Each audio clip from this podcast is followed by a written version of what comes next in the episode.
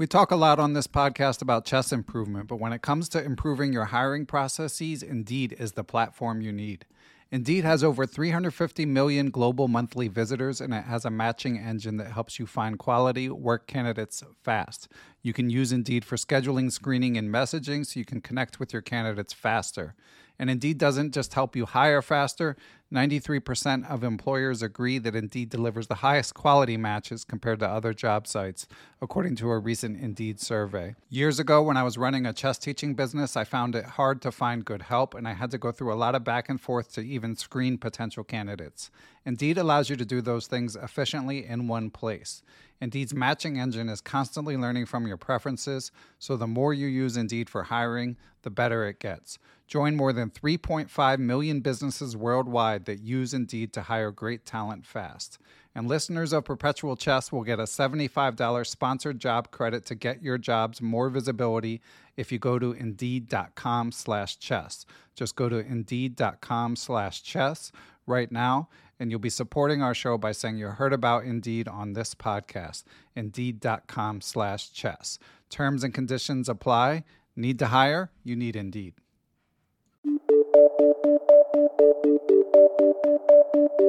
Hello, everyone. I am Ben Johnson, and this is the Perpetual Chess Podcast. Perpetual Chess is a weekly interview show where top chess players, authors, content creators, and accomplished amateurs discuss their careers and share stories and chess improvement tips.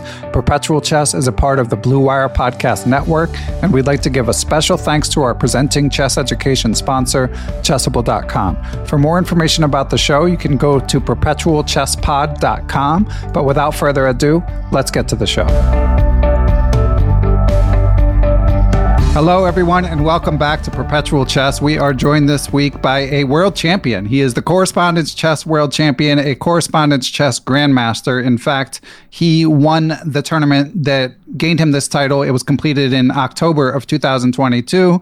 Uh, correspondence chess, of course, historically was played by male. Uh, without assistance, whether it be from computers or other humans, was the uh, general guidelines um, over many decades ago. These days, it is played primarily by email with engine assistance allowed. So the game has changed a lot, but it's still a fascinating variant of chess. We've gotten many requests to discuss it over the years. In fact, uh, I did discuss it once with Alex Dunn, who recently passed away. So rest in peace to uh, Alex Dunn, longtime columnist for U.S. Chess.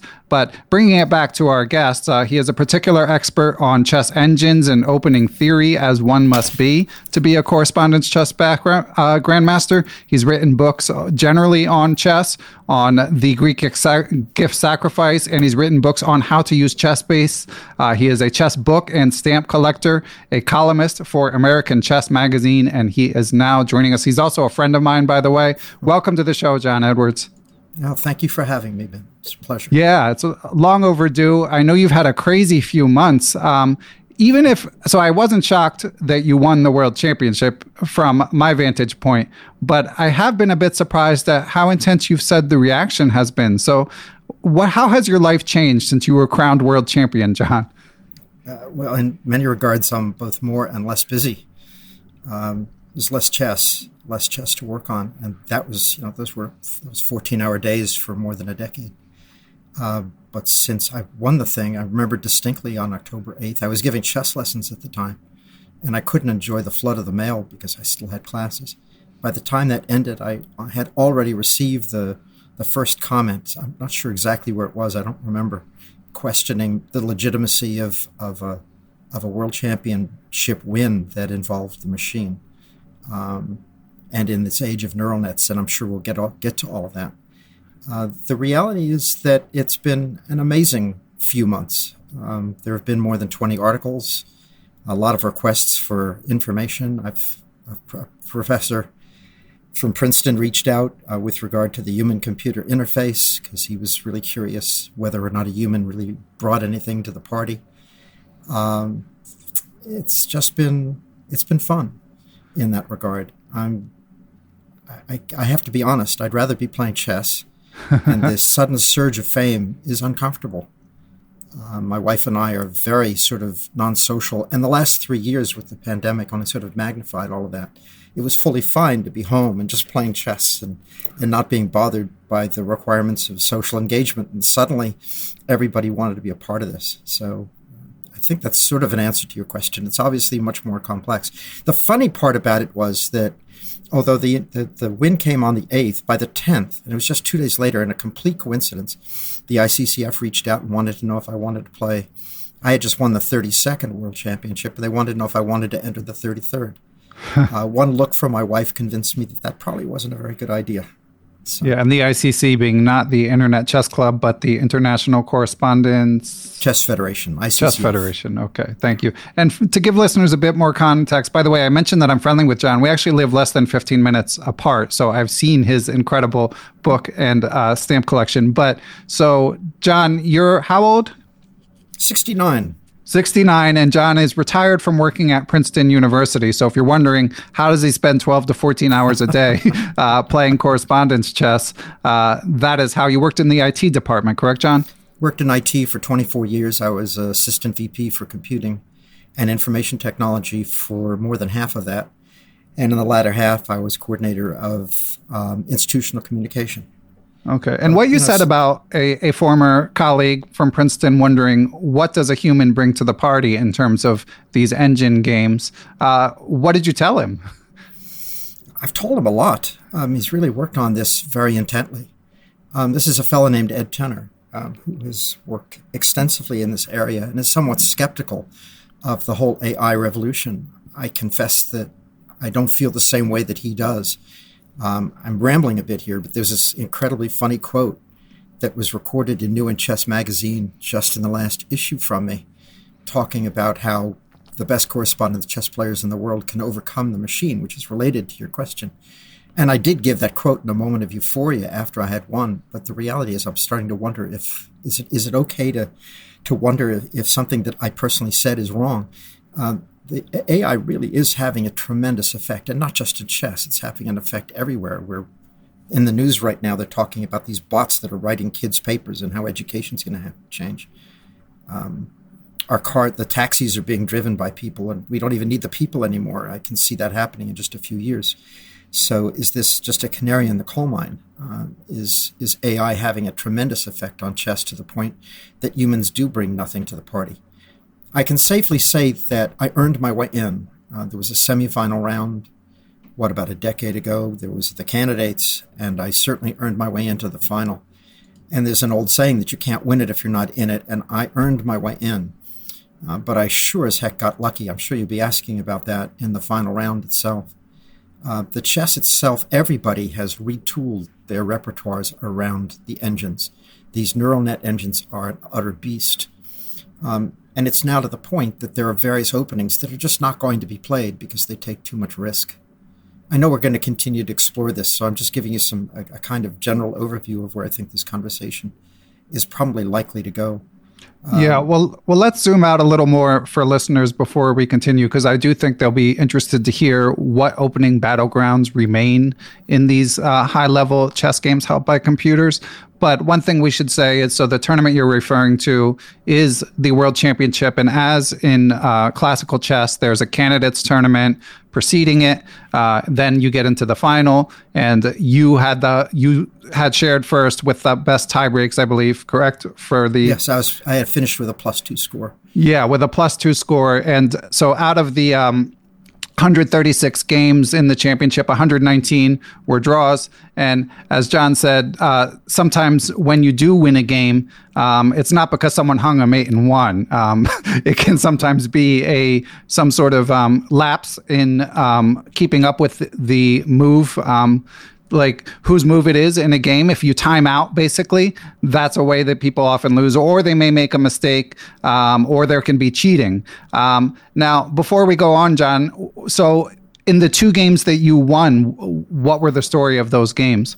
Uh, again, I want to emphasize I should buy a lottery ticket as I as I tell you the story. Uh, one fellow dropped out, um, and I don't know why, and I don't think anybody does. I think he got sick. It was sort of in the age of COVID, so it's certainly possible that he he came down with that. Um, the, the, the, tragedy, and permit me to go on for a second because this is just astounding. um, about a week before he dropped out and resigned his games to his remaining competitors, and I was fortunate to be one of those folks, um, he had accepted a draw from another player. Um, so the other player who had accepted, offered the draw and had it accepted, was very upset because his personal chances had been virtually eliminated by the fact that he got a draw but other people won. And he turned around right after that debacle um, and promptly resigned his game in an even position to his countrymen so that his countrymen suddenly had some meaningful chances to compete with those of us who had been fortunate to get the point from the fellow who had gotten sick and dropped out. Um, about a year later, and it was about a year later, one of my opponents, and this is this is the most astounding thing, and why I should buy a lottery ticket, in a completely even position, hung a piece. It's just kind of unthinkable. I understand what happened. He was thinking well ahead. He knew what movie he was going to play, but instead of analyzing the movie he was going to play because he already knew he was going to make it. He was analyzing the position one move hence. And that's the move that he played as opposed to the move that he should have. He hung a piece, he resigned instantly. And suddenly, how strange, I was put into a position where I was plus two and leading the field, and in a funny position that if all the other games were drawn, all the remaining games were drawn, I would become world champion. Um, having said that, I wanted the legitimacy of winning a real game Hmm. and I was involved in a fabulous match against a fellow named Sergei Osipov from from Russia. And I had a small advantage. The game itself is well worth everybody's time. It went 119 moves and certainly shows how much I wanted to win the game um, and, and, give myself a, a, a, the cushion that I, I think I deserved. Um, and unfortunately, it ended in a draw. But that game was astounding. There was one point which is worth just mentioning where the only idea left in the position, and it's well beyond the ability of the machine to see or forecast or plan. I had to get him to move his B pawn forward so that it become weak. The problem was, could I get him to move his B pawn forward? There weren't going to be any pawn moves or captures, so I had to do this within a 50 move limit. I literally had a board, a whiteboard up on my above my desk with the counting down or counting up to the 50 move rule. Um, and I did get him to move his B pawn forward. The next step was to get him to move it one more time. I got him to move it the first time in 38 moves. If I could get him to move it one more square, I knew exactly where my pieces had to be. The rooks would transfer over to the G file, and the king would head over to B1, and, and everything had a place. But I had to get him to move the pawn forward first, and I couldn't quite do it. Yeah, close. he defended really well. Yeah, and in a game like that, there's been a lot of talk about sort of the change in how endgame uh, engines evaluate things. Of course, when I got to interview uh, Matthew Sadler, we discussed it, and friend of the pod, Nate Solon, has written about how Stockfish, in particular, the um, what used to be a smaller advantage now is a bigger advantage, probably because Stockfish is even better at winning one positions. But when you're trying to eke out something that's kind of on the border between a draw and a win, John. Like, what what was the engine evaluation for for the game that you describe um, sure. from the championship? Stockfish had it at about zero, roughly zero between zero point two eight and zero point three two for that thirty eight move period. Okay. Um, the, the, challenge for a human is that uh, these runs were extensive. They took long periods of time. Involved obviously some very impressive hardware that I have running here. Um, but when you're running it, you can have 16, 17, 20 lines, and they all say it's 0.28. So the, the common way of thinking about that is, well, if all the lines are 0.28, then very clearly this is there's a structural aspect to this that's drawish. I didn't believe that because I had a plan and I knew where my pieces needed to be and I knew what I wanted to happen to the pawn structure. but I simply needed to make sure that I found a way through the morass of all these equivalent lines to pursue the plan that I wanted which was in fact to force him to get his pawn up there. In order to get, for example, to get him move the pawn, I had to get a bishop on c2, a queen on d1, the knight on c3, the king had to be on a certain square. All of this was rigorously worked out, and I spent just as much time working with the machine. Um, if I can get the pawn there, where do my pieces need to be? If I can get the pawn there, where do my pieces need to be? Is it always going to be possible to move the pieces and reconfigure them from where they are to where they're going without him getting any counterplay? those are the kinds of considerations that are going on. People want to know, you know, what are you, you're spending 12 hours a day, 14 hours a day for 12 years. What the heck are you doing? Um, that's what I was doing. and I'm guessing, I mean, you do it because you love it, right? You find, you find it fascinating just trying to, to eke home this, this tiny advantage. Yeah, it's it's sort of an ultimate challenge. I'm left firmly believing that there is still some hope for humans with the machines, um, but not not in tactical positions, and certainly not not meaningfully out of the opening. The key, I believe, is finding or finding opening variations that lead to fixed pawn structures, and within those structures, allowing very long term maneuvering along the lines of what I've just described. Hmm. Um, and and sorry, Jen, I had a follow up about hardware. We're going to be talking about software, and you may or may not be dodging my questions about software later. but what can you say in terms of? I know you have a dedicated machine that you basically have running 24 hours a day um, on a game when you have it going on. Uh, what sort of hardware? And I'm like, I'm not a. Um, not a huge computer person, so uh, be gentle in describing it. But what sort of hardware do you use? Actually, I have two. So uh, I have one that I dedicated for, to the Osipov game. It was always running Osipov at one position or another um, around the clock for an entire year. Um, and the other machine, which is essentially a mirror of the first one, it is outfitted in precisely the same way, has the same data, um, was working on everything else and, and helping with just problems of life and communicating with email and all the rest. Um, the machines themselves are solid. They are. They have a very, very, very um, good processor. You don't care about the numbers, but I mean, it's something that, in terms of cost, is very expensive. Both of both machines have enormously powerful processors, um, which I add the the real key these days the supply chain difficulties is simply getting hold of them. Because in these cases, it's not buying a machine from IBM or Dell. You have to build your own. Um, in order and you to have this work. I and have you have the capability. Helps, yes, we, we, we build our own machines here. Wow. The machines also have an enormous amount of memory, and the memory is there to store table bases um, in the memory so that they're not being called up off the disk. Um, the, both machines are outfitted that way, so the table bases themselves, in this case, six piece six piece table bases, because I don't believe any home computer can have enough memory right now to run a seven. That has to be accessed from the outside. So the six piece is loaded into memory with ChessBase then running. Okay, and for for listeners uh, not familiar, a table base is basically every position with six pieces or fewer on the board. Uh, there's an answer whether it's winning or losing. In fact, every seven piece as well, as John alludes to. But obviously, the more pieces, the more computational power required. Um, and they're working on eight piece table bases, right, John? Well, you know, I didn't believe that seven piece table bases would be done in my lifetime. And I don't believe that eight piece, therefore, will be done in my lifetime, or frankly, my children's lifetime. But there are a number of different implementations here that suggest that perhaps it's possible. Um, okay. The one and another follow. Go ahead. So, sorry. Another follow up. You did allude to these machines being expensive. I'm sure listeners would, would love to know how much, just to give them context. Are you are you willing to share that info, John? Yeah, these are six and seven thousand dollar machines. Okay. Um, honestly, it, it, even a bigger number wouldn't wouldn't have shocked me. Um, and John, I know since we're friends, I know you made some good investments in your younger years. I know you're you're in reasonably good financial shape. Um, but between the um, the time you spend on this and the expense, do, does your is your wife fully supportive of uh, this hobby? She's been amazing. Uh, I could probably talk about her for the for the rest of the time, and maybe I even should. Uh, but yes, completely supportive in terms of everything. You know, we've not been able to travel meaningfully for 10 years. We haven't gone out to dinner with friends for 10 years. We haven't done an awful lot of the things that most married couples would do. And I've got to tell you, she's just utterly thrilled about what's happened here. She now just sort of delights in calling herself Mrs. Doctor grandmaster, world champion. It was. Um, I forgot the doctor in the joke. intro. yeah, sorry. PhD in history. I forgot to mention. Yeah. yeah. Um, well, well, that's great to hear. And do you think, like, I mean, the computers are so strong. If you went out to dinner, would would your results? I'm sure you've gotten questions like this before. Like, the game's going to be a draw either way, right?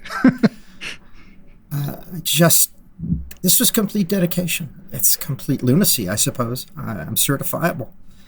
but no, this this was a, an all-out effort to try to do this. I even retired early because uh, I could. I was fortunate in that regard.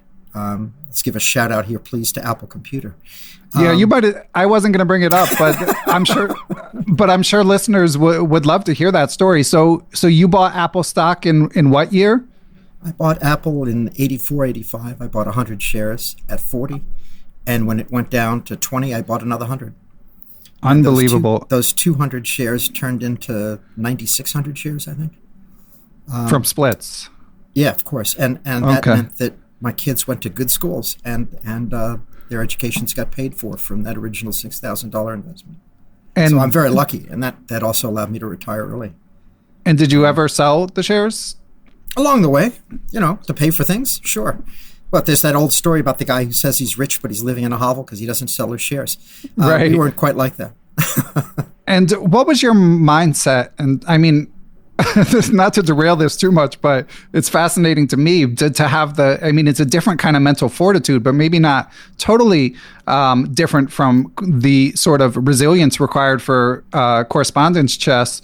Um, did you have moments where you just wanted to take your chips off the table? And if so, uh, like, how did you, you talk yourself out of it? Okay. So now you all understand just how certifiable I am. I never had that moment.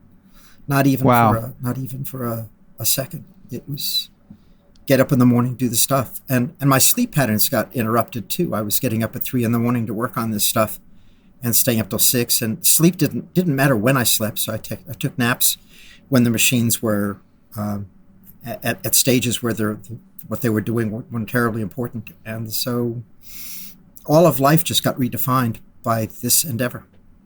Okay, and sorry, listeners, I got to derail this for like two more minutes about the Apple stock history. You can fast forward if, if you need to. But so, first of all, John, what was the original thesis when you when you bought the stock, in 1984? Well, Your actually, thesis. I, I had bought an Atari, uh, which is not Apple. I bought an Atari to work on my dissertation.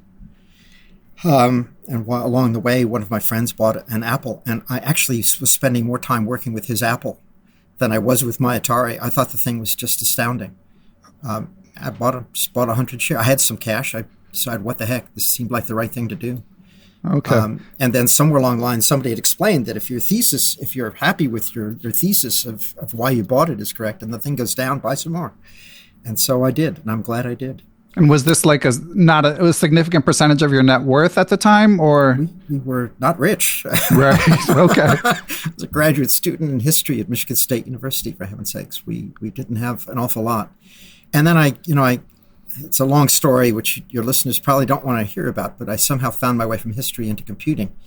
So at the after I got my, basically after I finished my my dissertation, um, I went to work not in history. I went to work at Byte Magazine in the computing and the uh, review department. I was the head of reviews for Byte Magazine from 86 to 88 before I went to Princeton.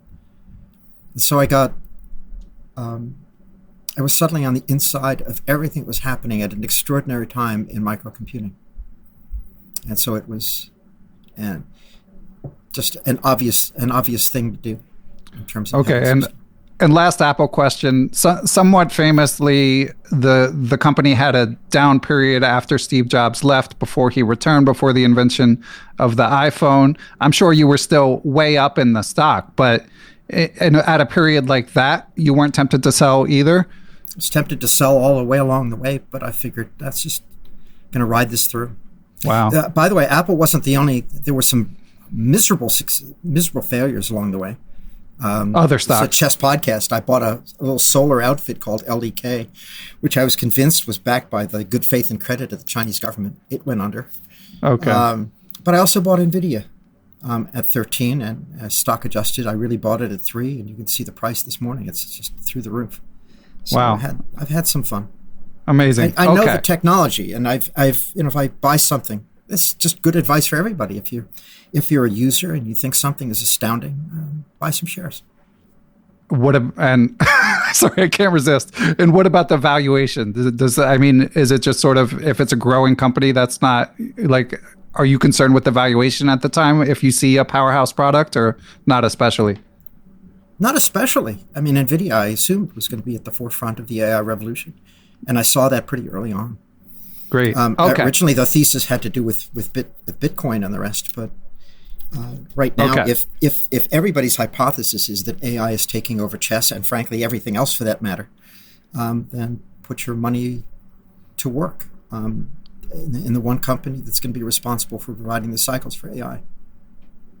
Fascinating stuff. Maybe we'll try to. Maybe we'll at, we'll save a bit more stock advice for the very end, but we got to bring it back to chess, John. but first, we're gonna. So next up, listeners, I'm gonna be asking John about the opening battlegrounds uh, amongst the top engines. But first, we're going to take a break and hear from our sponsors.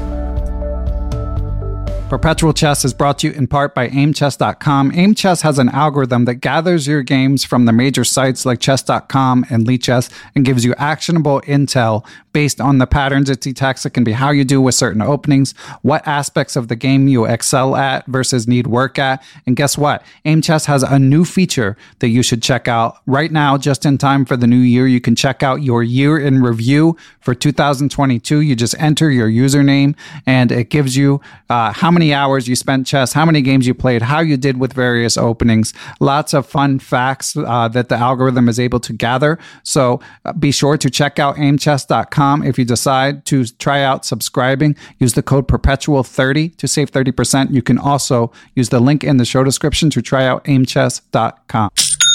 You should know what that sound means. That's the sound of another sale on Shopify and the moment another business dream becomes a reality. Shopify is the commerce platform revolutionizing millions of businesses worldwide. So whether you're selling chess courses, chess boards, or something totally unrelated to chess, Shopify simplifies selling online and in person so you can focus on successfully growing your business. It covers every sales channel, whether it's in person point of sale system or an all in one e commerce platform platform. It even lets you sell across social media like TikTok, Facebook, Instagram, packed with industry leading tools ready to ignite your growth. It gives you complete control over your business. And thanks to 24 7 help and an extensive course library, Shopify is there to help you every step of the way. What's incredible to me about Shopify is how no matter how big you want to grow, Shopify is there to empower you with the confidence and control to revolutionize your business and take it to the next level. So now it's your turn to get serious about selling to Shopify. So sign up for $1 a month trial period, shopify.com slash chess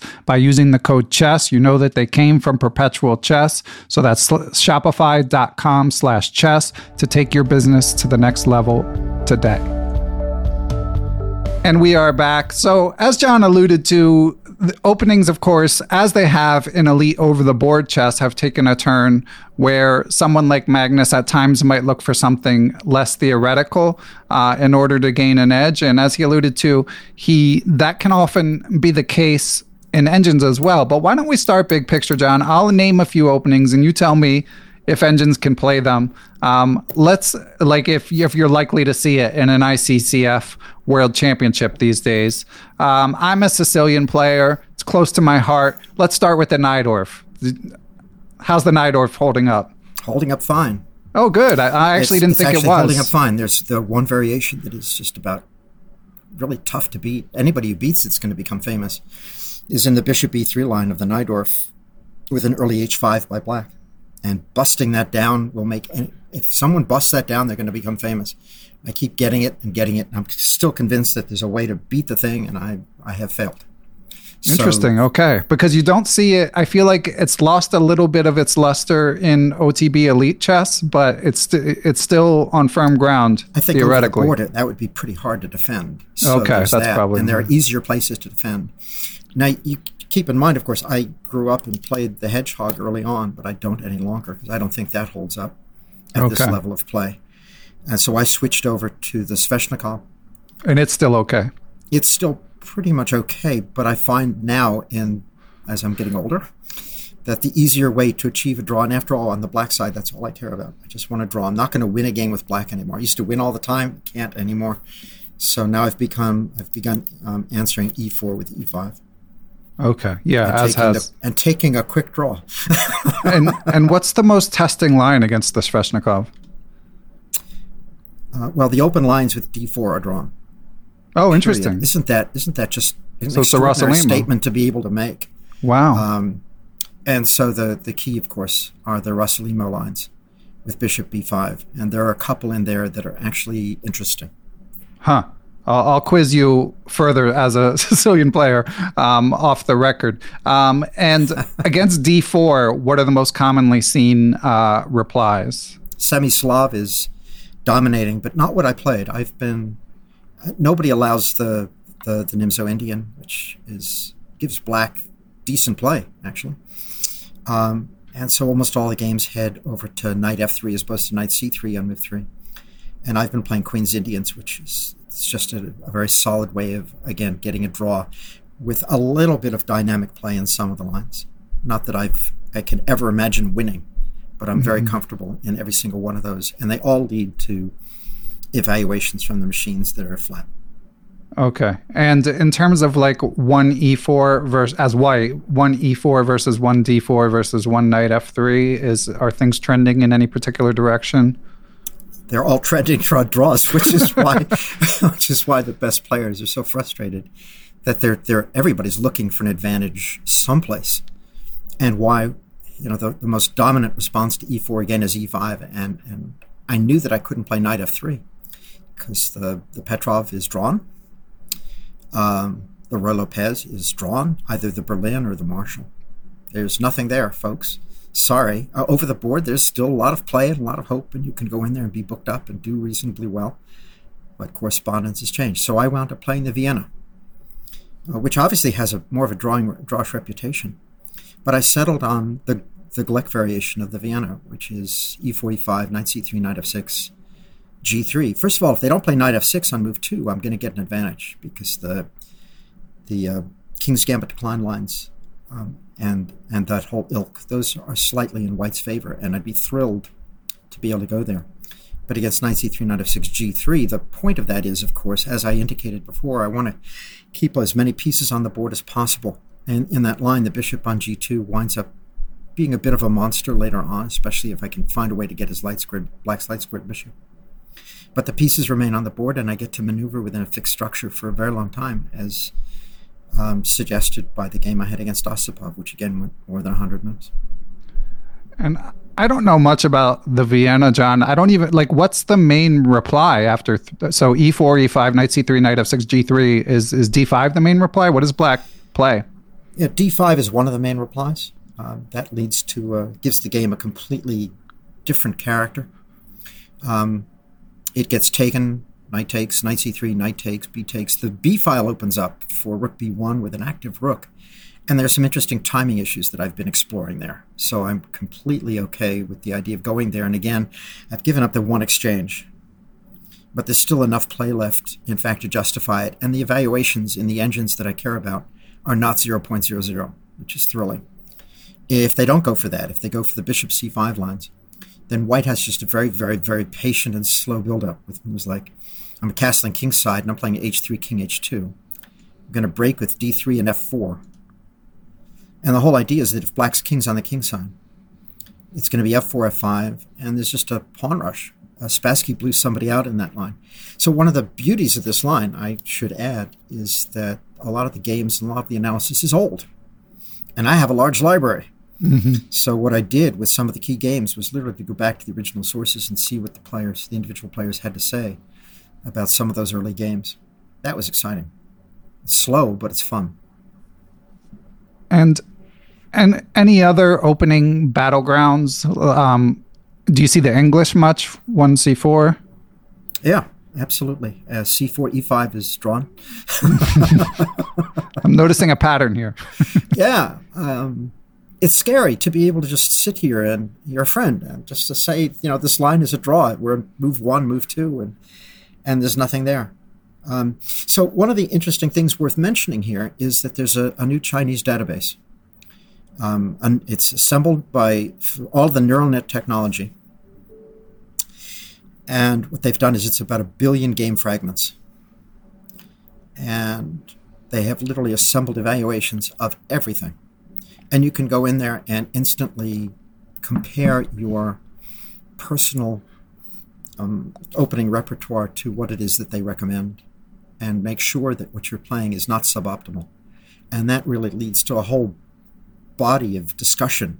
So, what in fact is a suboptimal opening and why should I avoid it? In the old days, going back 20, 30, 40 years, people simply, in correspondence, they simply played the openings that they loved, or were taught, or that they played right. over the board. And if there were openings that were had some slight inaccuracies or was what I call suboptimal play, they'd still play it because it was fun. It was who they are. It's an indication of their character. Um, that's been drummed out of every correspondence player at this point.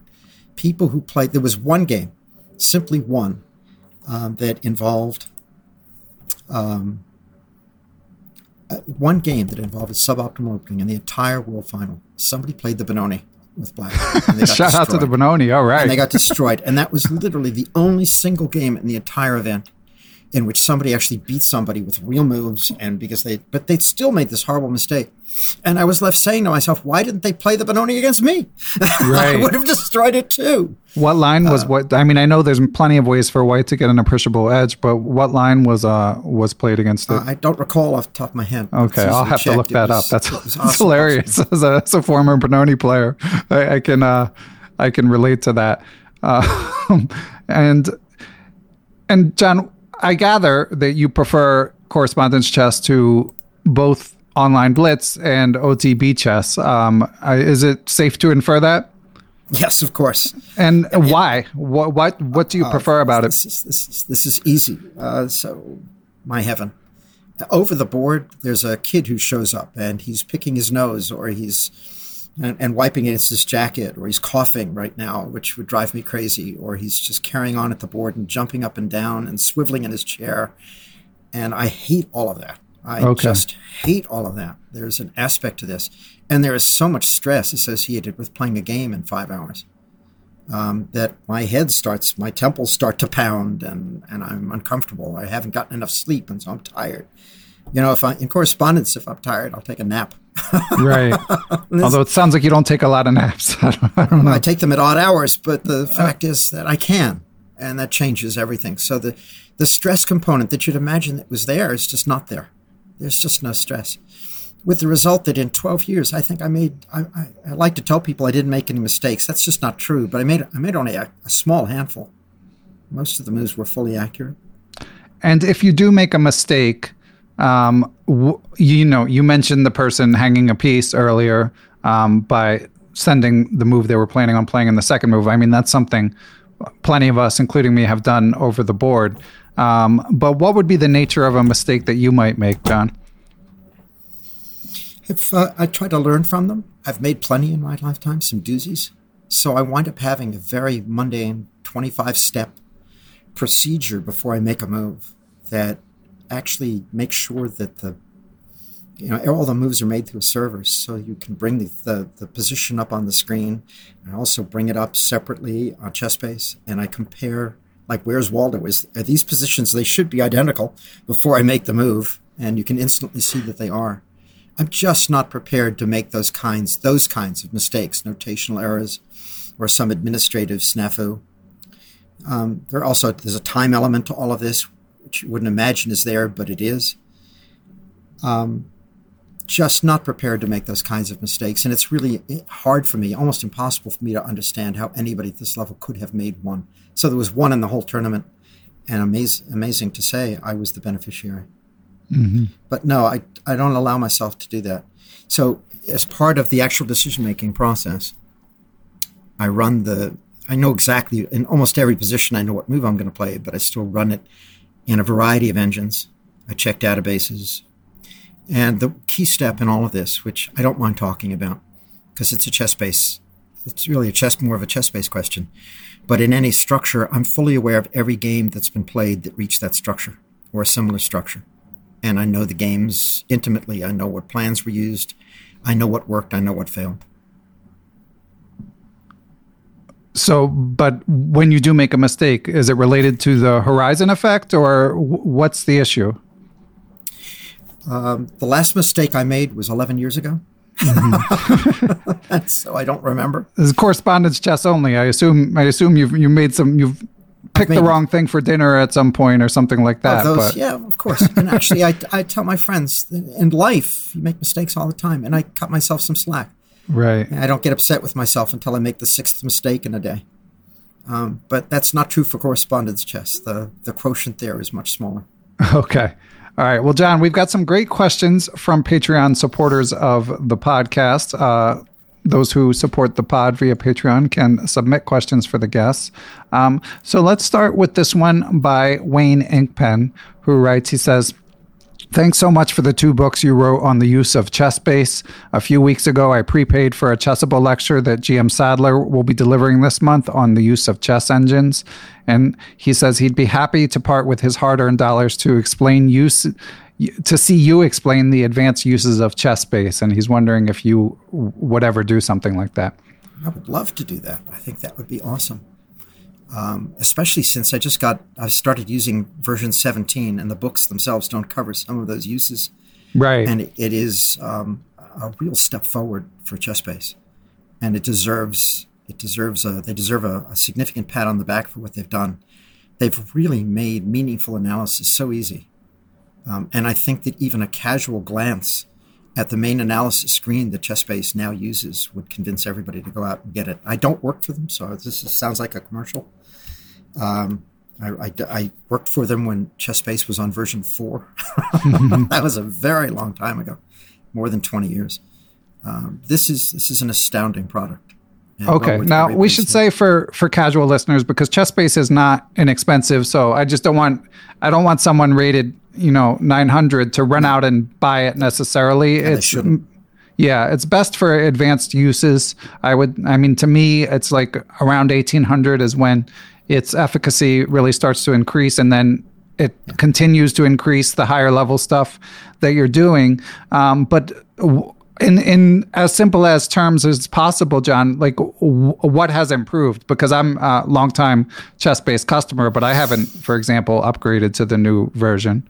So you put an engine on in the current program in version 17, and I have three lines and you're accustomed to what that looks like. So it, it's analyzing away. It tells you that Stockfish 15.1 is working away at this. Here are the three lines, and it tells you certain depth and there's certain evaluation. But far more than that, it will tell you if you're white what black's threat is in English. Wow. It like in a sentence? You, in a sentence. It will tell you what it is that white's plans are in the main lines in a sentence or two or three. It literally spells this out um, suddenly, and, and, you might say, well, gosh, it's going to be inaccurate. It's going to be, it's just, it's just a gimmick. It's not a gimmick. In fact, it, it really replicates the kind of thought pattern that that any master is going to have. That is exactly what the masters are thinking while this thing is going on, and it just does the work for you. Wow. That's both good and bad, of course, but you know, if your opponents have this, you need to have it too. Wow, that that's impressive because I know there's been different companies working on that sort of technology. Um, uh, that so I mean, but that to me makes it sound like maybe it does have broader use for um, even lower rated players. Well, where this was really fun is that they have this is this is more eye candy, and it's not a reason to go out and shell out $180 on a product, but they have a new function called Beauty and beauty, of course, is in the eye of the beholder. But you can literally, if you have a database of your own games or Petrosian's games or somebody's games, you can click one button and it will go out and find Petrosian's beautiful games. Well, what exactly does that mean? So I decided to run this against my games because I know my games and I know which ones I think are really kind of fun. And it agreed with me. It thought that the games that I thought were fun really were fun. But there were still surprises it thought that every game that I'd lost was beautiful. I didn't like that especially, but it was sort of interesting to think about. But it also identified a handful, five or six of my games that were that said they were beautiful, and I, I'd forgotten about them. And it was really fun to go back and see what is it that about these these obscure games that the machine likes. And and I said, wow, this is sort of neat. So I integrated some of those those games, frankly, into my teaching because it was sort of new to me and fun for the kids. That sounds pretty cool. All right, you might. I know you're not a ChessBase employee, but you might have. Um, you might have um encouraged me to upgrade. Although I, I have to say, John, and I've said this before on the podcast. I mean, one reason that I appreciate your book, although as you say, it's you know it doesn't update with every ChessBase cycle, is I, I I generally have found ChessBase uh, not to be as user friendly as I might wish, and that's part of the reason I'm always a little, despite its immense power and despite its like many cool features, I'm always a bit circumspect in recommending it, especially for um, yeah. for newer players. But I understand. That's actually why I wrote the book. Yeah, because exactly. the user manual wasn't. I didn't think it was very good. Yeah, um, and I wanted to. I wanted to see if I could make the, the power of this product um, more accessible to, to people who would really benefit from it. But you're right. It's not. It's not at all a reasonable approach for people rated under 1500. I don't think. I do ask my students to buy it just because I'm sending all the homework home in ChessBase format, so they need to have something, either a reader or ChessBase or something. The, the unfairness of this is obvious, and that is it's hard enough to become a good chess player, but now I also need to have a computing environment and I have to be able to run this thing. Right. That's that's tough. Now two skills are required, and that cuts into the population of people who are going to be able to love and improve this game. Yeah, yeah, fair point. All right, well, John, we got some engine related questions coming next, but we do need to take one more break to hear from our sponsors. We'll be right back. Uh, and then John's going to reveal all the engines that he uses. okay. so. Perpetual Chess is proud, as always, to be brought to you in part by Chessable.com. Chessable, of course, is known for their Move Trainer technology, which utilizes spaced repetition to help you remember tactical patterns and opening sequences. They have a huge library of courses for whatever aspect of your game you want to work on. Some of their new courses include a course on the Tarrasch defense to d4, which is a good choice if you're looking for a dynamic opening against one d4. It's by Super Grandmaster Jorden van Foreest. Speaking of Super Grandmaster, Masters. Former world champion and legendary trainer Rustam Kazimdzhanov has a course out on the C3 Sicilian. If you're newer to chess, be sure to check out friend of the pod, IM Andras Toth's 1D4 for beginners. And of course, they've got tactics courses too. They have stuff you can check out for free. So if you have not already, make sure you go to chessable.com and keep an eye on their ever growing supply of quality chess courses. Hey, it's Kaley Cuoco for Priceline. Ready to go to your happy place for a happy price? Well, why didn't you say so? Just download the Priceline app right now and save up to 60% on hotels. So, whether it's Cousin Kevin's Kazoo concert in Kansas City, go Kevin, or Becky's Bachelorette Bash in Bermuda, you never have to miss a trip ever again. So, download the Priceline app today. Your savings are waiting. Go to your happy place for a happy price. Go to your happy price, Priceline. And we are back. And uh, friend of the podcast, Han Shu, has, as is common for Han, written in with some very thoughtful questions. Um, so we'll begin with the one that John has told me he will probably dodge, which is Is John willing to share whether you use Stockfish for correspondence chess or if you use a specific Stockfish clone like CorChess? Yeah, uh, what I told Ben before the interview, this is a bit like asking McDonald's uh, to share the recipe for the secret sauce. um, and mind you, it's that's actually a good analogy because there are people who've um, reverse engineered the secret sauce, and it wouldn't be hard to reverse engineer what I'm doing. Um, I think it's safe to say that Stockfish 15.1, let me put it this way, is a monster. Um, and you can go to some extremes to try to improve upon its output as I try to do, and I don't want to go into the things that I've done to sort of even improve it further. But the reality is 15.1 is a significant step forward over even version 15. It's free to download, so there's that. And the reason that it's better is that you can now begin to think about running it on a laptop without overheating the equipment. Um, wow. 15 was running hot on even my even my servers, let alone a laptop. I think it could have brought a laptop down without that much uh, that much effort. Uh, 15.1 is a very significant step forward. So if you were reluctant to use it because you didn't want to hurt your hardware, um, you can consider. I don't want to be responsible if anybody runs 15.1 and and their laptops overheat. Um, but the, the key here, of course, is that when you're running 15.1 and you have a very powerful machine, don't run it at full at the full um, core limit. So for, I could run it. I could run my engines at 32 core, but I don't. I crank it way down 24 so that I'm leaving room for uh, other things that might be operating in the background, the operating system, other applications that may pop up from time to time. Um, it's really important to crank it down.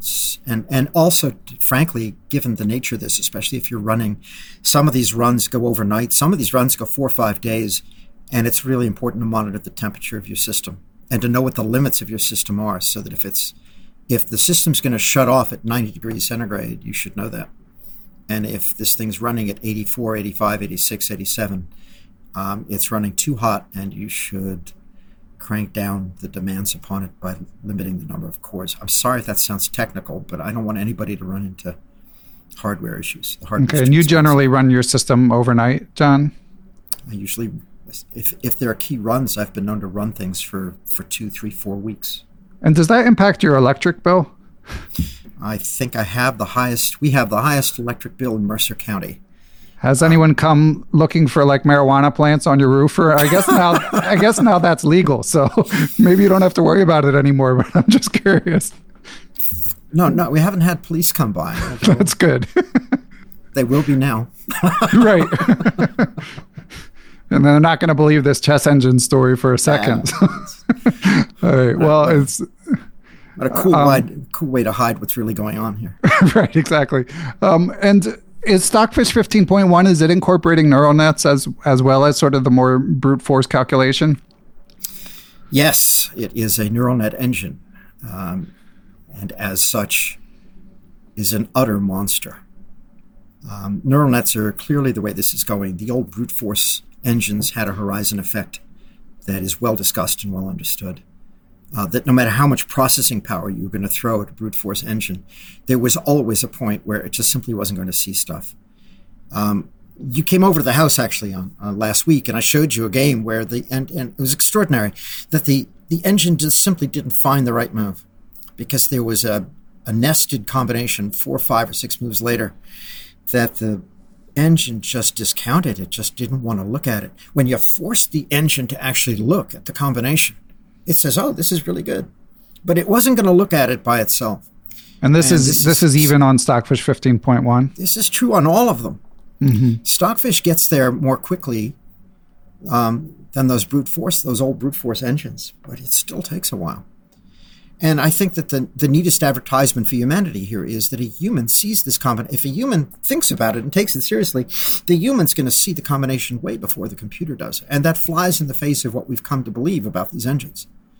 That they think that they see these combinations and all tactics far faster than we do, which is not always true, which is useful to know. Again, if you throw the, the engine into a position where it has to consider this combination, it sees it instantly but there's something about the coding, and I don't know what that is.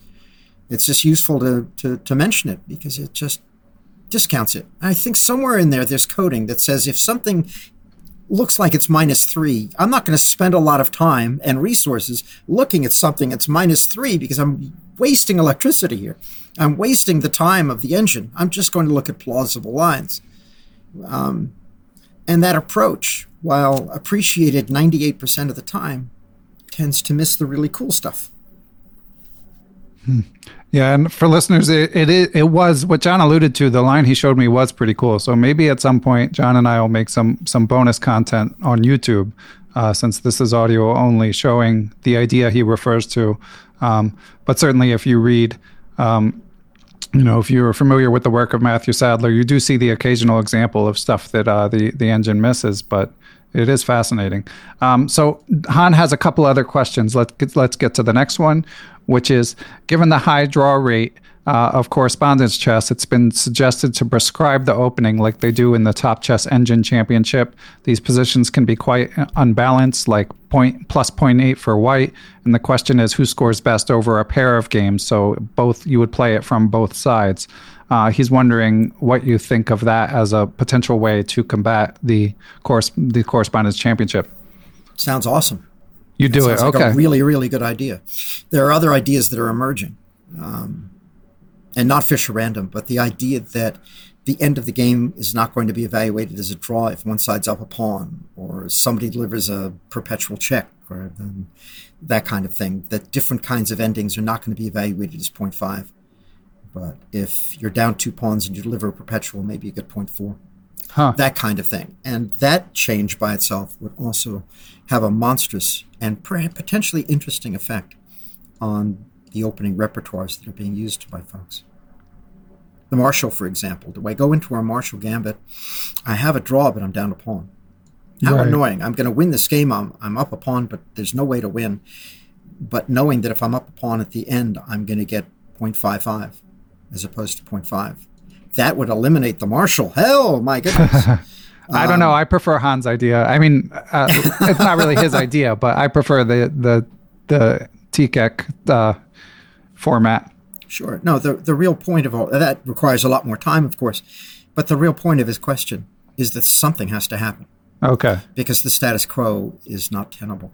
The yeah, status and quo you... is is uh, we're going to have the, the now in the middle of the world final, the 33rd, and it's entirely with entirely plausible that every game will be drawn.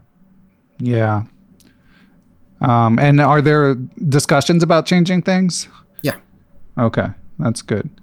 Um, okay, next question from Han. Last question from Han is with every chess player having access to the strongest engine, top chess players have changed their strategy for opening preparation. This we discussed a bit earlier. They take calculated risk looking for lines that might not be the first choice of the engine, but lead to unbalanced positions where a human might err, where superior knowledge is important, and where the risk of losing is still low. Uh, Han cites the game Dubov Karjakin, in, the Russian Championship 2020. Um, so I'll, I'll link to that for listeners who want to check it out. And you uh, you might have already answered this actually, but Han asks, what is the equivalent strategy in correspondence chess? Is it what you were referring to earlier in locked pawn structures? Like, um...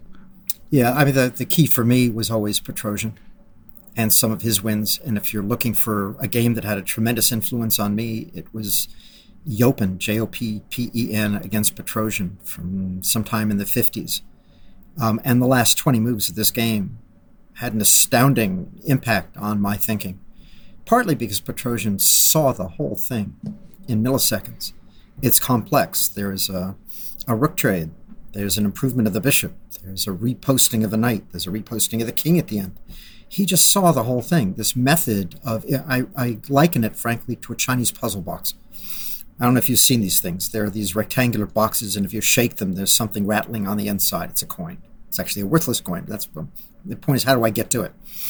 And if I've never done this before, it takes forever. I'm going to slide this, slide this, but it has to be done in a certain order. I have to slide this first, then I have to slide this, then I have to move this up, and all the rest. After you've had a lot of experience with Chinese puzzle boxes, you can go zoom, zoom, zoom, zoom, and get to the coin. But if you have no experience, it becomes a monstrous thing. Petrosian used to see this method in a certain order. He would see it instantly. And to bring it back to your question, I think that what's happening with some of the best players on the planet, and certainly at the correspondence level, is that they have combed the entire opening book. That's not immodest, it's just true. They're combing the entire opening book looking for opportunities to pursue this method. Um, there is a, a really cool example. Two more thoughts.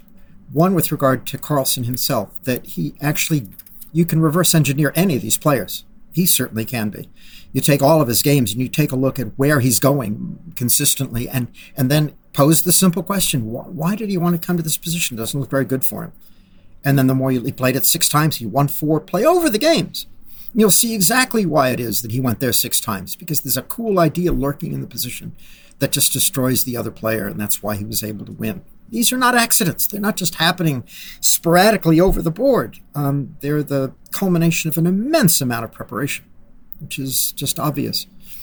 So, um, yes, first of all, the correspondence game and the neural net engines are having an immense impact on over the board chess and pointing the way toward innovations and the rest. When a correspondence player, just as an example, there is a free database of correspondence games at iccf.com. It's fully free, it's the games archive. You do have to join, joining is free, and then 24 hours later, you get access to the game archive. Um, correspondence players and the best grandmasters in the world swear that this is the finest database available out there for uh, any time for any purpose. And they have somebody on their team downloading the games at the beginning of every month, the games from the month before. I do too. And if there are wins in there, they they usually reflect, they often reflect perhaps somebody got sick, somebody hung a piece. No. But there are also on occasion some novelties. And those novelties are extremely interesting and useful. If there are novelties in lines that you love, you should be aware of them when I pulled off my novelty against Lobanov, this was the Russian correspondence chess champ, this was three years ago, um, with this incredibly cool move, I sent it off to uh, Peter Nielsen, who was Magnus' second, and, and he thanked me for it. And then about six months later, I got back a note from from him saying, "Take a look at this." And it was Vishy Anand, who I personally regard as a hero, as the best prepared person in the history of the planet in any sport at any time. But he had gotten to the exact same position and he'd missed the novelty. It shocked. So he it could have been played against him. He, no, he could have played it. He ah, actually okay. missed the missed the, the new idea, which is astounding because there aren't that many opportunities in the modern game for a shocking win, and here he had that chance. So the point is that there is an immense amount of work that has to be done. There are databases that do make it a little bit easier, but this is the this is the nature of the modern game and what's happening. Some people don't like the sound of that because again, it combined. These are great players. They have tremendous imagination and an intuitive sense, but they're also required to do all this technical work. They have teams to do it, of course, but that work is being done, and they're not they're not entering these tournaments unprepared. They are they're putting in a monstrous amount of preparation time. It's yeah, it's fascinating. Um, and you, you may have just answered this question, but we do have one more listener question. Uh, Roy Lopes, uh, f- all the way from Brazil, actually, um, he had sent two questions, but one of them we've already answered. So, so the second one is, in your opinion, what are the biggest contributions of correspondence chess to the game currently? And I ask it now because I do feel like it's probably what we were just discussing. Yeah, I think it's a methodology. It's an approach to the game. Um, you know, I, I'm going to change the question slightly, um, but I, I, feel my mind is headed in a certain direction here, and it's, it's going to seem a little immodest, and I apologize for that in advance. But you know, in my great predecessors, Garry Kasparov put forth a, a hypothesis that every world champion brought something new to the game. Um, if that's also true for correspondence chess, um, and in this case, it's not just me, but the contribution of the best players is finding kind of an effective interface between human reasoning and all that high high performance computing. Um, we have to get rid of our suboptimal choices, for example, which we don't like to do as humans. Uh, we have to make sure that we don't play that favorite opening from our youth. And for me, it's the Concessionaire, because if I do that, I'm risking a loss. Um, with White Day, the key, and I think this is finding its way over to the over the board game at the highest levels, the key is finding variations that lead to fixed pawn structures with the possibility of that long term maneuvering I talked about. Um, even if the engine evaluations are 0.00, you can maneuver here for 20 and 30 moves. And that's what happened, for example, in the Ostpop game. I was 0.00 early and it wound up being 0.3 with a possibility of some very interesting maneuvering and, and with a, a far more, a far happier result than I wound up getting. Um, you know, we're fighting against our opponents with their human weaknesses. We're fighting against computers which are not always as prescient as we think they're, they're likely to be. We're fighting against ourselves. We're fighting against our own machines, which don't ex- always provide the clarity that we expect from them. Um, Very poetic. On there. No, I, I, like it, and that made that makes me think of what you mentioned earlier that you had like 24 or 25 things that you run through before you uh, make a move do you have a um, do you actually have a checklist or do you just do is it like a mental checklist? It's a mental checklist. Okay. Um, but it's permanently etched in there and, and, and it's all boring. You'd say what, what are the what are the top 10 things or something like that? Actually i put together a top 10 list for uh, the american chess magazine which is coming out really soon. Um, and I think it's probably worthwhile to note what the top two are, but they, they don't answer your question. I apologize. My, my mind is just twisting in the wind here.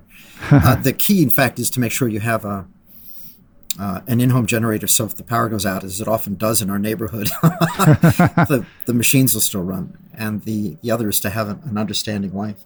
But the, in terms of the things that I actually do, um, it, they're all geared toward things that I've done. I've made mistakes in the past and I don't ever. I, it's bad enough to make one mistake. It's quite quite another to to make it again. That would be okay. ridiculous.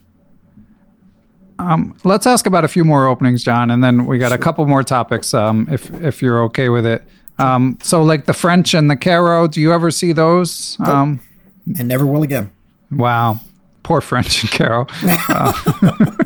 well, you know, I did see. I saw French in the candidates, and I got yeah. Yeah, it's so, a nice game. And what and, are the most testing lines? Is, they, is it the advance against the Caro? Yes, it's the advanced against the Caro and then the French. Um, the black's almost certainly going to play the Morozevich line with an early a6 b5, and there are a lot of ideas there for white. And it is fraught with danger. That whole structure is hanging by a thread. So this is three knight c3, or what is white like against the French? Yes, knight c3, knight f6, etc. And you know, over the board, um, I've always played bishop to g5 there with the idea that if he plays the classical with bishop e7, e5, and I'm trading off my bad dark squared bishop for his good one. Oh boy, it's like magic. This is cool. It turns out that in the correspondence game, I, I just want to hold on to all of my pieces. So I play e5 as opposed to bishop g5, keep all the pieces on the board, and head into Okay. the Morozevich line. And are against, plenty sorry. of lines there. Sorry. just wanted to pick your brain on a couple more openings. So against d4, you mentioned uh, the semi-Slav earlier, um, or and the Nimzo. So no one plays into the Nimzo. Um, w- what about stuff like the Queen's Gambit accepted, the Queen's Gambit declined? Um, There, there's semi-Slav is the is the approach there that's that's normally made. The Queen's Gambit with the bad bishop is very French-like. Oh, makes sense. Um, okay.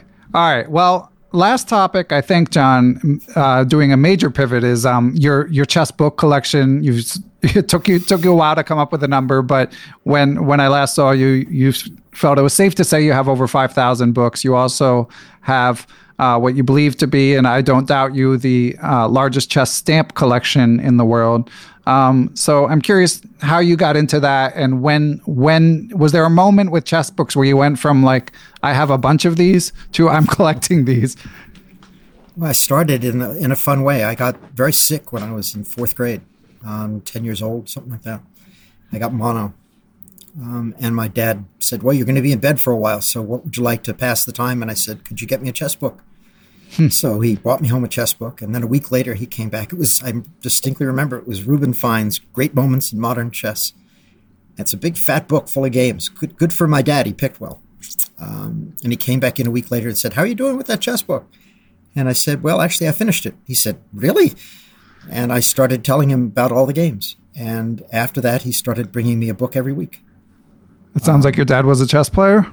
He was a bridge player, actually, but Oh, wow. appreciated the fact that games were being played and it's useful and, and that I was reading books. And I think that that's, yeah. So, so that's how it all started. I, I would tell your readers, your listeners, that, that the key is not how many books you have, it's how many you read. yes, Um, amen. You can have a huge collection, and if you don't read them, there's no point in having them. Um, and it doesn't even matter. You could say, "Well, what's your favorite book?" and all the rest. It doesn't really matter if you my favorite book may not be your favorite book, but the point is to to read them from time to time. Now, the real key for me personally is that I don't have an awful lot of opening books, which may come as a surprise. Because if I if there's an opening that occurs over the board, I'll I'll make my own with ChessBase and the rest, and I can do so very quickly. Um, the opening books are dated the moment they're printed. If I'm going to buy an opening book, and this happened, there was a book by Kotronias on the Sveshnikov, which was near and dear to my heart, and I was playing it and all the rest. I didn't buy it to see what his recommendations were, and he's an incredibly strong player, Greek champion, and a, and a very good writer. I bought it to see if there were any mistakes in the book. There was one, just one, and I got to use that against an opponent who took the book as sort of his Bible and just played right into the mistake. So this can happen. It's a lot of time and a lot of effort to do this, but that's the reason for. But what's the advantage? what's the advantage since you're playing correspondence? What's the advantage of knowing in advance that they might make this mistake, as opposed to just you're going to encounter it. If they make it, they make it, and you'll have your engine. Is it because it gives you more time? I, I was just fully aware that the mistake was lurking out there in the main line Okay. in this recommendation, and I just pursued my variations accordingly, hoping. You know, you have to. They you're not going to win a game if they don't make a mistake, and here was an obvious place where the mistake might occur, and it did. Okay. and, And it did. So it's just it's just another way of this is I just concluded this is a worthy try against this particular opponent.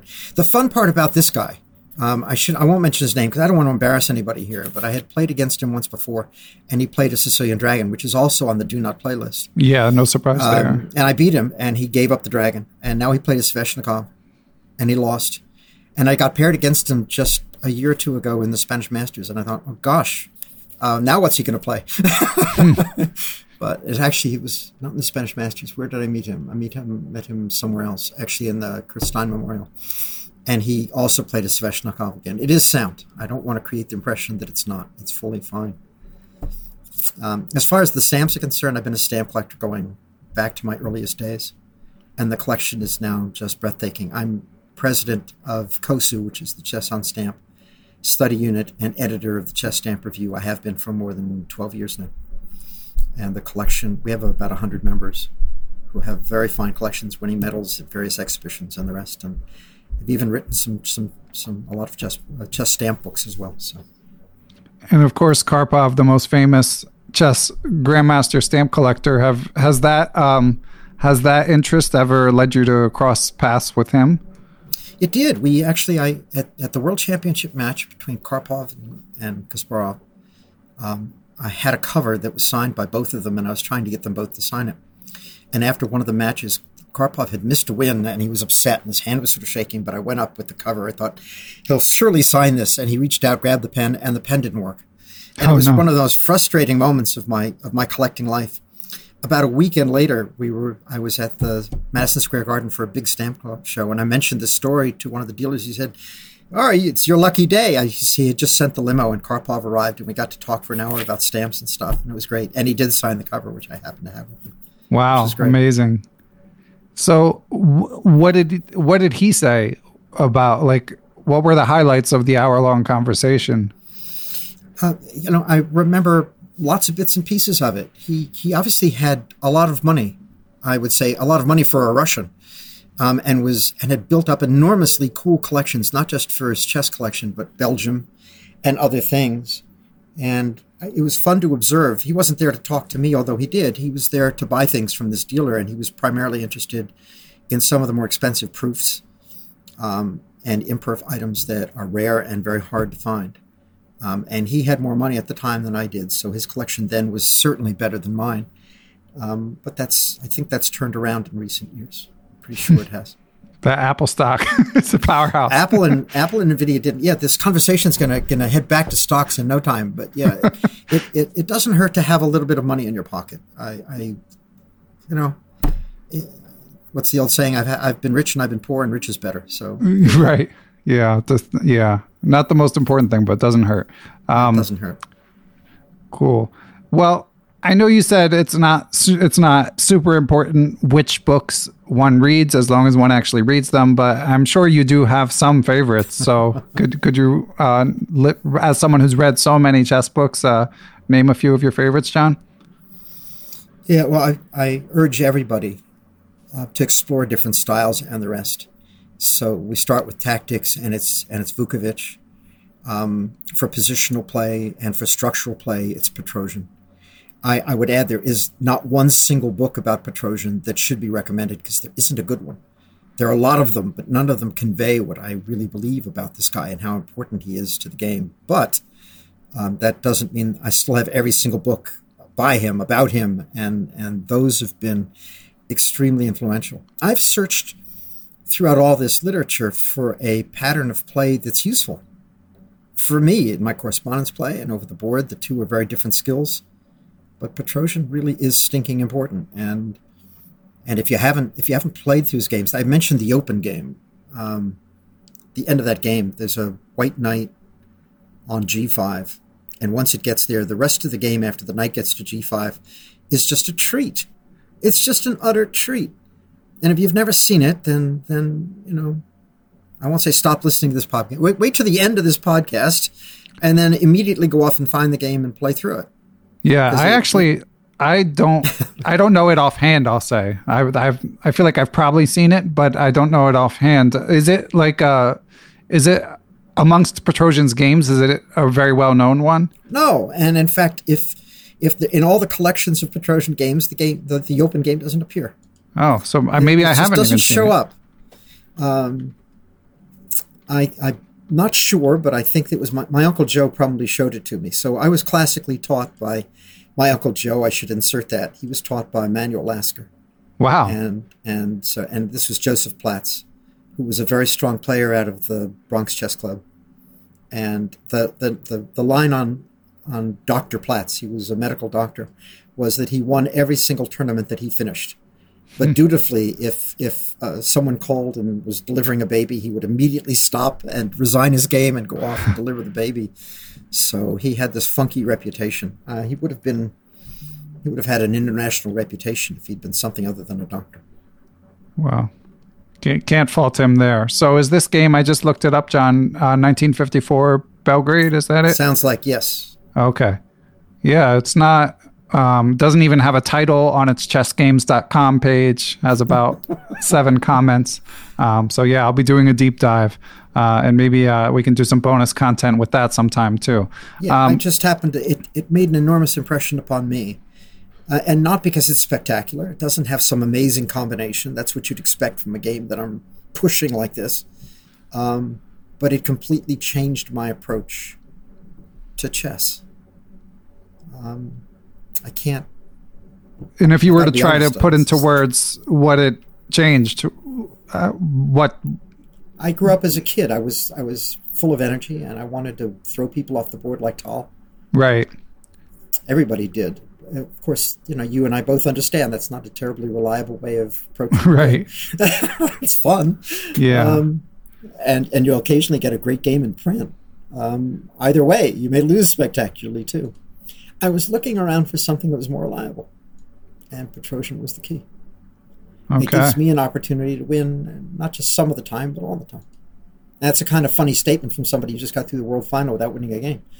Um, but I've won my share, and I've won my share along the way. Um, so,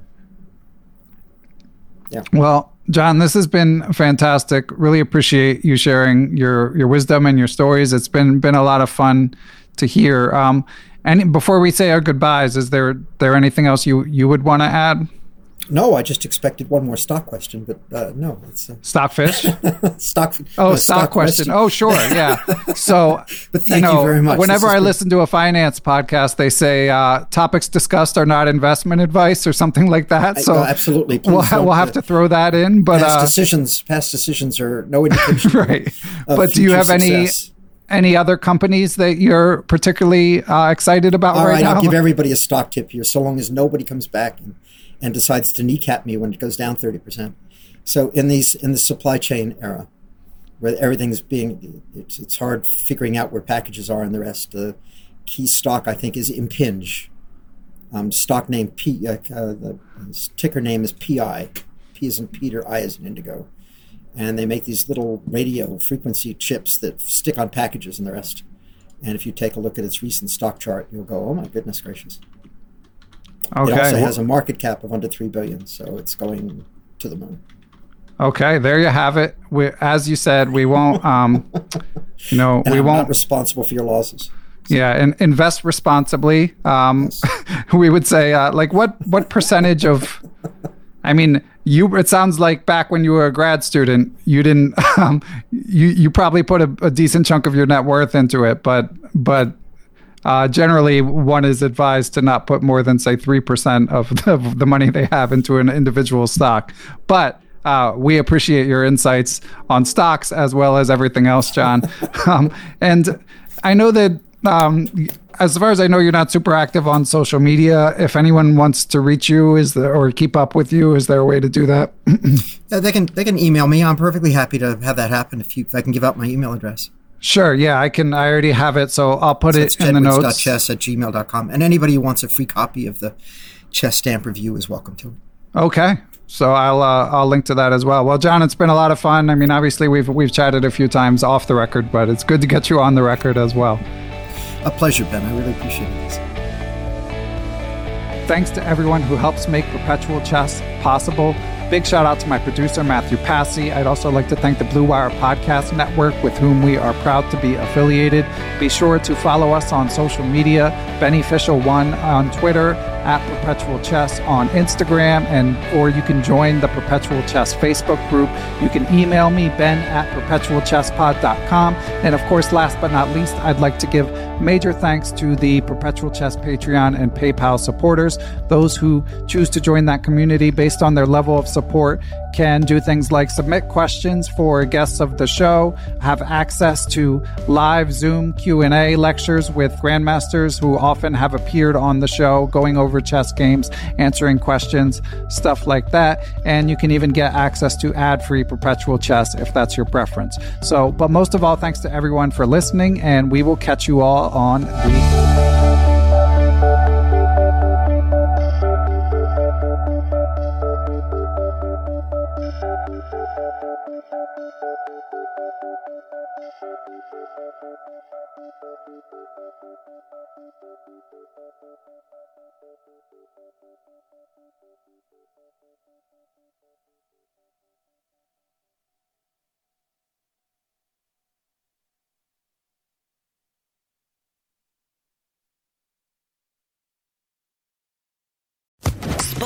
Podcast Network.